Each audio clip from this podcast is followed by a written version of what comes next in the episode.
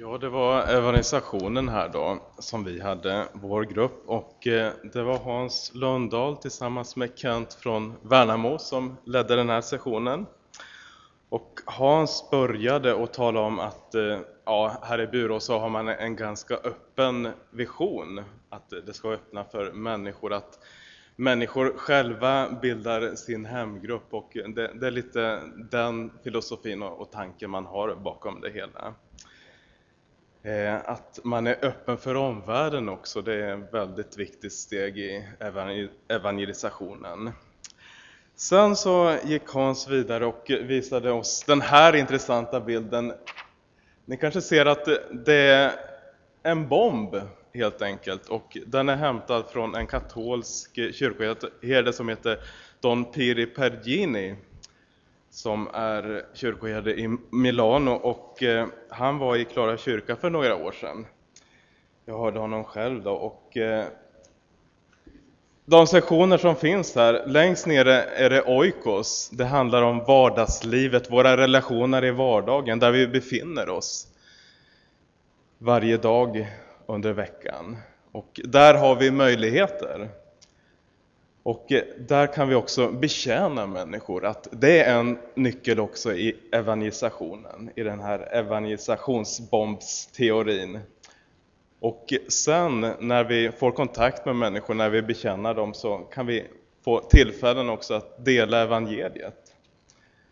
Och förklara evangeliet och eh, förhoppningsvis så kommer en människa till den punkten att hon överlåter sitt liv till Kristus och eh, kommer in i en smågrupp, en cellgrupp och eh, in i, en, i ett större sammanhang. Då. En kyrka, en stor samling.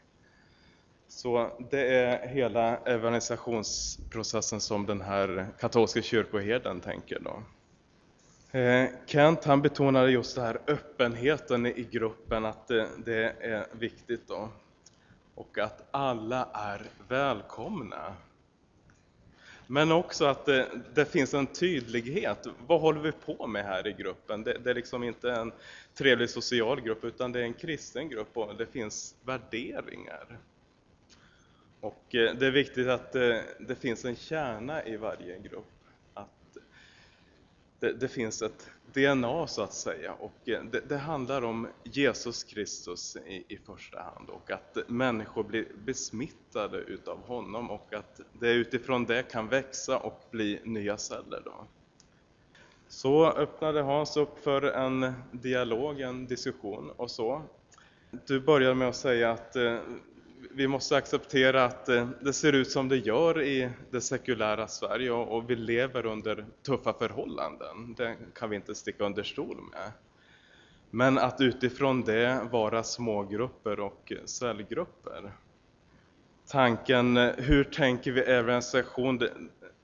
Åtminstone inom den etablerade, mer etablerade kyrkan så kanske vi har en del gamla traditionella föreställningar som kanske inte lever upp eh, till det som är idag. Att man kanske tänker att några står utanför Rika och någon spelar dragspel och eh, vi sjunger i en kör. Då. Men det, det finns liksom den här vardagskristendomen, oikoskristendomen. Och det, det är liksom viktigt att få in det tänkandet i kanske speciellt eh, de etablerade församlingarna.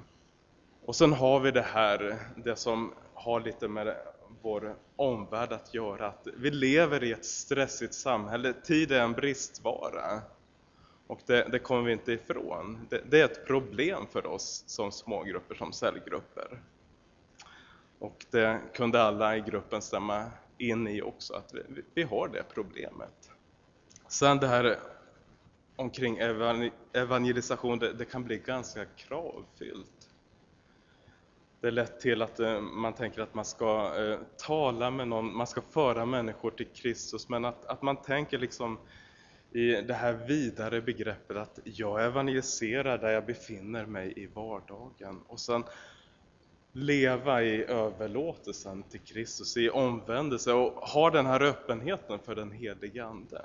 Det är så viktigt och då ger ju Gud tillfällena. Och eh, se möjligheter istället för att, tänka att ja, det är så svårt det här och så vidare.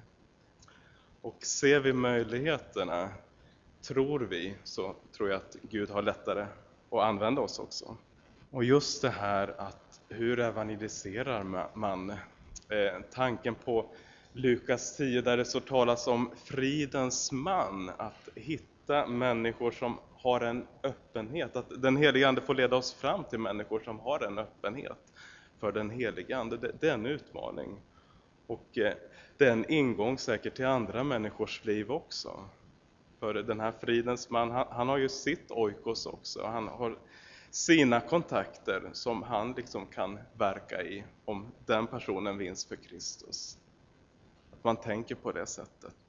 Eh, vidare så betonas vikten att bära varandra när det gäller kanske sådana här saker. Att, att det, det är tufft i, Sverige idag och uppmuntra varandra till evangelisation.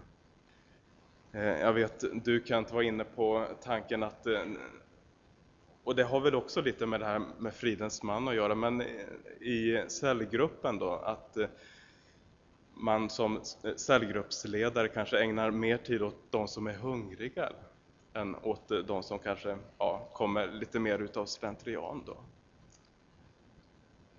Så får ju de i sin tur hjälpa till att bära och kanske kan vara uppmuntran till, till de som ja, kanske inte är så brinnande.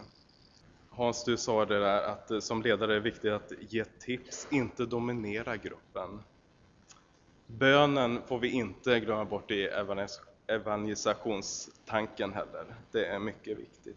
Och sen eh, gavs ett exempel från den muslimska världen. Där händer det ju, det, det, är ganska vanligt förekommande att människor får drömmar om Jesus, att det är Gud som tar initiativet och eh, de får upp ögonen via drömmar och eh, om vem Jesus är och eh, de leds på, på något övernaturligt sätt in i kristnas eh, gemenskap och de får evangeliet predikas. Så Gud han har möjligheter. Vi ska tänka stort, vi har Gud på vår sida.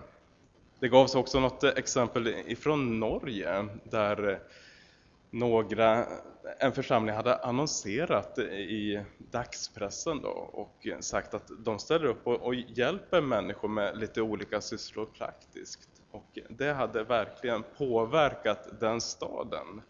Bland annat hade de målat om något hus då och ja, det blev väldigt positivt i alla fall ifrån att tänka att eh, kristna är några som håller sig för sig själv och har allt med den här syndakatalogen och, och så vidare. Att eh, kristna är människor som når ut. Och det är en form av evangelisation det också. Vidare betonar vi det här alfa, att det kan vara en väg in i en smågrupp. Och eh, till slut så gav du oss en tanke Hans också. Och det var det här att eh, man kan tänka olika om smågrupper, att man kanske inte alltid behöver tänka det så, så strikt det här om, om cellgruppen, den här gruppen som evangeliserar utan eh, ja, det finns olika typer av smågrupper. Kanske en smågrupp arbetar med lovsången, en annan kanske förbereda inför en alfa grupp och så vidare. Att man tänker det i det vidare perspektivet.